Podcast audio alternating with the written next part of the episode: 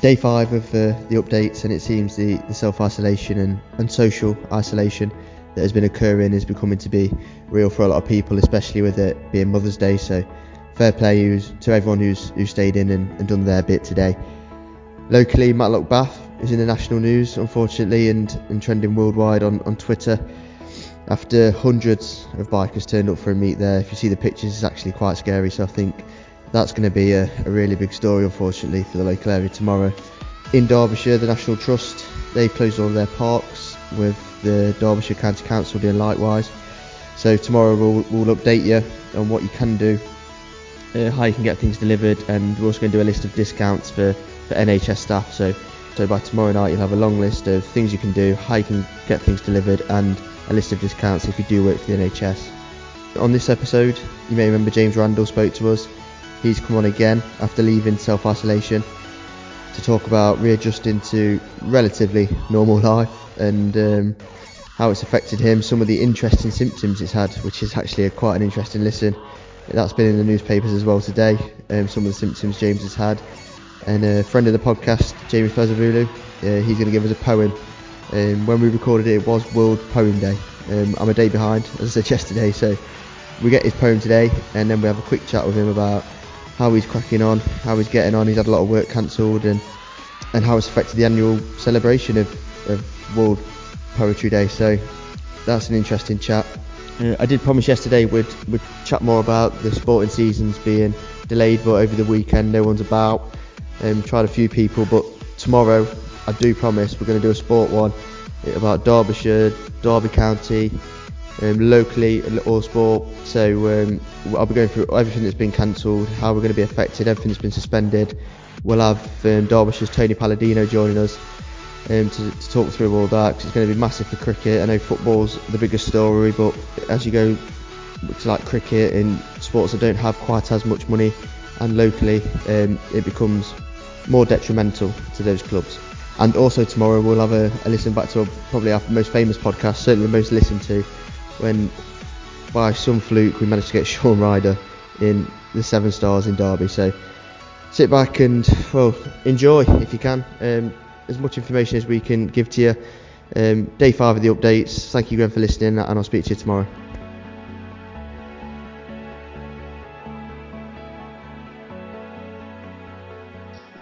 So James spoke to you on Wednesday or Thursday, I think, last time. Um, and you're still stuff. I was just about to say you, you've got better. it doesn't sound like it. No, I, I, I have got better. Um, I'm feeling much brighter in myself. Uh, but my sister, who's a, a, GP, she said that the cough can be a residual uh, side effect for a few weeks, um, and I think that is something that needs to be articulated in the media uh, people like me have already, even though I haven't been tested, 90% likely to have had it and have done with self isolation. You know, if I'm coughing, I'm not like a terrorist standing in the middle of a, a crowded centre. You know, we're going to have to get used to that coughing doesn't mean that you're spreading the disease if you're immune to it. Are you back to, to normal life now then? Or no, I, I, I, I, can't be because so even though I'm 90% likely to have had it, um, there's no way of knowing, and so we've got to be responsible, and everyone's got to practice, you know, social distancing and isolation as much as possible. So I'm, you know, I am feeling brighter. I'm going for a run early each morning, um, but that's it. Then it's it's in the house for the rest of the day, unless I need to get go out and get some emergency supplies. But I'm trying to limit that as much as possible. You know, we, we as, as a society, we all need to to be as disciplined as possible. Otherwise, life is not going to get back to normal for a long, long time. Was it weird the first time you went out after being in for seven days? It, kind of yes and kind of no, but I think as I said to you, because I, I felt so ill, it didn't feel like I was being restricted by being isolated. I didn't feel like doing anything or going out anyway. I think if you if you're normal and you're having to isolate because you've been in contact with someone with symptoms, that's different because you will be climbing up the walls because you feel perfectly fine you know, maybe you're going for a 5k run the first time you step out of the house isn't ideal. And if I'd have collapsed a mile and a half from home, I'm, you know, would have been interesting, but.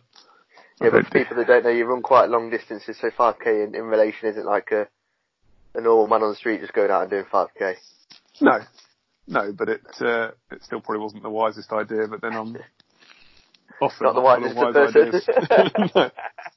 Have you had any any different symptoms? Anything anything different since since we last spoke? That's that's um, come about. yes, so uh, like I say, my my sister is a GP and my her husband is a consultant in respiratory. So I just dropped them a text on Friday or Saturday morning, sorry, saying had the weirdest sensation. Yes, they had a bacon sandwich and the ketchup tasted disgusting. It was like someone had poured molten metal into my mouth. Um, then I had a few salt and vinegar Pringles later in the day, and it was the same effect. It was honestly the worst thing I've ever tasted.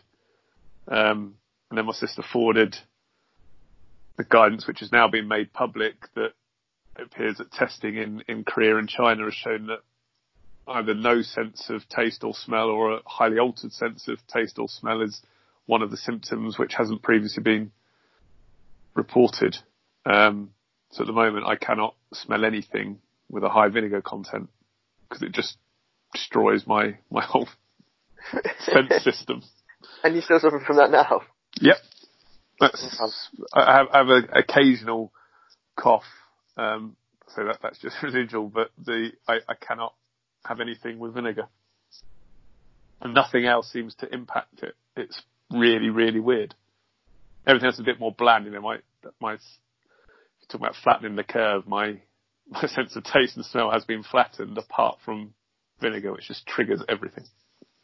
Yeah, your appetite as normal. It's just certain foods that taste and smell a bit weird. Yeah. So what I can tell, you know, I, I'm, I haven't gone around on doing a taste test of everything, but barbecue sauce, ketchup, salt and vinegar, Pringles are the three things so far. I can feel a YouTube video coming on. as long as Um, not, not involving cinnamon. um, Mother's Day today, obviously, you have to be careful and whatnot. How are you going to celebrate with your mother? Is it via Skype or something like that? Yeah, Not I've- I phoned her, um, but all she's got four children and three grandchildren. All of us are avoiding her today. It's it sounds dramatic, but if you want the best chance of spending next Mother's Day with your mum, don't see her this. If if she's elderly, I think that was a message, the, the message that came across that was, you will save someone's loved one if you don't see your loved one. I thought that really hit home with a lot of people. Yeah, and it's it's it's the exponentials that people aren't getting because the numbers still seem fairly manageable. You know, five or six thousand cases, two hundred and twenty deaths, two hundred and twenty deaths is awful. It shouldn't be but it's still to a society with sixty million people in, it still doesn't seem like the end of the world. But we are two weeks behind Italy almost to the day, and Italy had 793 yesterday. So when these numbers grow and the death toll grows and the amount of infections grow, people are going to people can only see the impact of their actions today, two weeks down the line. Do you really think we could go into full lockdown if people don't start to, to be as disciplined as you and I are? I'm, I'm sat in my bedroom now, um, on my own and idea it's- into it's hard to police, but I do think people have got to take the message seriously. Yeah. You know, it's it, it is tricky because you can't have the economy grind to a complete halt, and people still need to. You know, the, it, it's fascinating how you know the list of key workers is all the ones that that apparently weren't skilled. Uh, six weeks ago when the government was talking about things that let's not into politics, but in supermarket workers, care workers, teachers, all these Yeah. all these jobs that, and, and of course the the NHS staff and cleaners in every single public establishment across the country. The cleaners are the most important people right now. Uh, they're keeping incredible. the show on the road, and and so it's th- there is a fine balance between having some semblance of life and not everything grinding to a halt, but really making sure the numbers don't explode. But I say I think it might be too late for that. But if we can stop them, if they explode now because of what happened two weeks ago, we can stop them exploding further in two weeks and four weeks down the line. It's important that we do that, but I think, you know, overall the message, if, if you want a chance of having a pint in a pub in May, you have to just write off April. scary thought really, isn't it? And, and May, even May seems quite optimistic at the minute. Um, It does, but I, but I think if you if you read certain studies, we're going to have waves of this. So you'll have a lockdown in April to to squash this current spike. Then you have maybe an ease on the restrictions in May to get things flowing again, and then maybe June is where people have to lock down again, and there'll be patterns like that until we have a vaccine or a cure. Scary times ahead, isn't it? Um, it is. Life is going to change, and that's the message governments across the world think are trying to get across that if if you are living your normal life, you're doing something wrong. I'm glad you're on some road to recovery. Obviously not 100% there yet, but thank you for updating us and, and joining us twice now on the podcast. I really appreciate it, James. And you're welcome. Hopefully, and hopefully, you know, that they will develop this antibody test. So I can find out if I had it or not. Because if I if I have got it and I am immune, then I can obviously do a lot more around the community because you know I won't be at risk of spreading it. But until then, I I, I have to wear kid gloves and actual gloves as well. Um, even if I feel fit, just to, if I do want to offer favours to people and run errands, and we all have to be a bit careful. Well, that's very responsible in, in all seriousness, and, and if, and if everyone lives their life like that for the next few weeks and months, like you say, we'll, we'll get out of this sooner rather than later. That's the hope. Well, thank you very much, James. Appreciate it. Take care. Look after yourself. Cheers. Thank you. Bye bye.